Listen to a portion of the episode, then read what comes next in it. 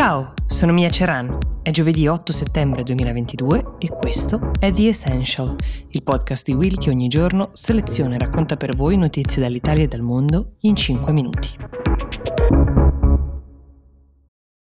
This episode is brought to you by Visit Williamsburg. In Williamsburg, Virginia, there's never too much of a good thing. Whether you're a foodie, a golfer, a history buff, a shopaholic, an outdoor enthusiast, or a thrill seeker, you'll find what you came for here and more. So ask yourself, what is it you want? Discover Williamsburg and plan your trip at visitwilliamsburg.com. In questo podcast vi parlo con una certa frequenza dello scontro politico tra Hong Kong e Cina, di come la prima aspiri, almeno i cittadini della prima aspirino a mantenere l'indipendenza dalla madrepatria alla quale è abituata, un'indipendenza che conosce da tanti anni e nella quale è cresciuta, e di come invece la Cina cerchi in varie forme di imporre il proprio dominio. Ma un episodio emblematico come quello che vi sto per raccontare Forse non l'avevate ancora sentito.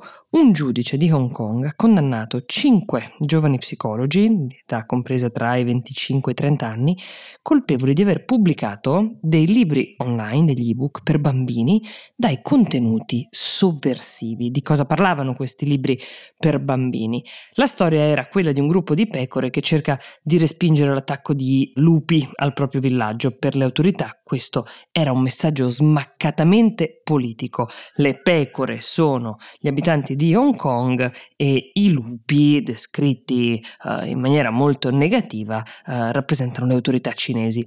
I libri sotto accusa totale erano tre. In uno di questi il gruppo di pecore riusciva anche ad avere la meglio sui lupi oppressori e i lupi in questa piccola saga sono descritti come malati, come sporchi. Ora, non è dato sapere quali fossero le reali intenzioni di questi psicologi che intanto hanno già passato un anno in carcere in attesa di questo verdetto che è appena arrivato. Non sappiamo se la loro intenzione fosse in qualche modo seminare un germe di ribellione, loro si sono dichiarati non colpevoli, o forse di diffondere per i bambini un'interpretazione della realtà nella quale stanno crescendo, però di fatto le autorità cinesi non hanno voluto mostrare per loro alcuna comprensione, hanno dato per scontato che l'intento fosse veramente politico.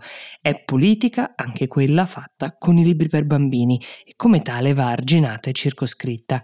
Questo episodio è in linea con una tendenza generale partita più o meno due anni fa, quando con il pretesto della gestione della sicurezza durante la pandemia la Cina ha imposto una nuova National Security Law, una nuova legge di sicurezza nazionale che viene un po' interpretata in base alla convenienza del momento, che spesso sembra avere degli effetti piuttosto restrittivi per i cittadini, diciamo, non allineati. Per fare qualche altro esempio di arresti degli ultimi mesi possiamo citare il capo del sindacato dei giornalisti di Hong Kong, che è stato arrestato poche settimane prima di volare a Oxford, dove era atteso per una collaborazione con la prestigiosa università. Poi c'è un altro caso di un cittadino arrestato recentemente perché a quanto pare si era rifiutato di far vedere un documento degli agenti di polizia, si comportava in modo poco cooperativo. Insomma, i casi di persone arrestate con motivi abbastanza pretestuosi si stanno moltiplicando e così cresce anche il clima di terrore in cui vivono i cittadini di Hong Kong.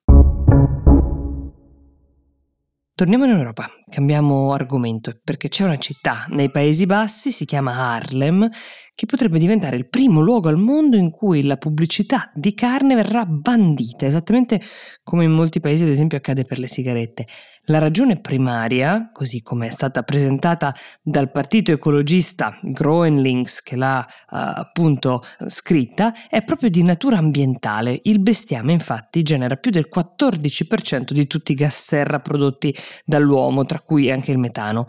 Ovviamente, come potete immaginare, questa proposta è profondamente avversata dai produttori di carne, ma non solo, perché c'è anche chi sostiene che si stia minando la libertà di parola, in fondo vietando la pubblicità di questo prodotto soprattutto le destre sono insorte nel paese parlando di limitazione della libertà imprenditoriale, dicendo che impedire dei comportamenti per questioni ideologiche è quasi un atteggiamento di natura dittatoriale. Per i Groenlings invece è una questione di coerenza, non si può spiegare alle persone nelle scuole con un'informazione che l'emergenza climatica è un problema reale e imminente, lavorare per sensibilizzarle se poi si permette di incrementare comportamenti invece lesivi dell'ambiente. Harlem è una città di 160.000 abitanti, nel caso in cui questa mozione passasse sarebbe un esperimento che potrebbe, perché no, ispirare questo genere di cambiamento anche in altre realtà, ma non è detto che passi. Per ora c'è il sostegno del Partito Cristiano Democratico, i cui parlamentari su scala nazionale sembrano essersi espressi a sostegno della proposta. Pensate che una statistica ha dichiarato che il 95% della popolazione dei Paesi Bassi mangia carne e la metà di questi la mangia tutti i giorni. Prima di arrivare all'industria della carne sono già stati banditi gli spot per le compagnie aeree, proprio perché inquinanti, e per l'industria di combustibili fossili, più comprensibilmente. Quindi quest'ultima proposta è chiaramente in linea con un trend che in questo paese è partito da tempo e che sarà forse difficile arrestare. The Essential per oggi si ferma qui, io vi do appuntamento a domani, vi ricordo di iscriverci a essential-willmedia.it, la puntata del sabato la fate voi con le vostre proposte, vi auguro una buona giornata.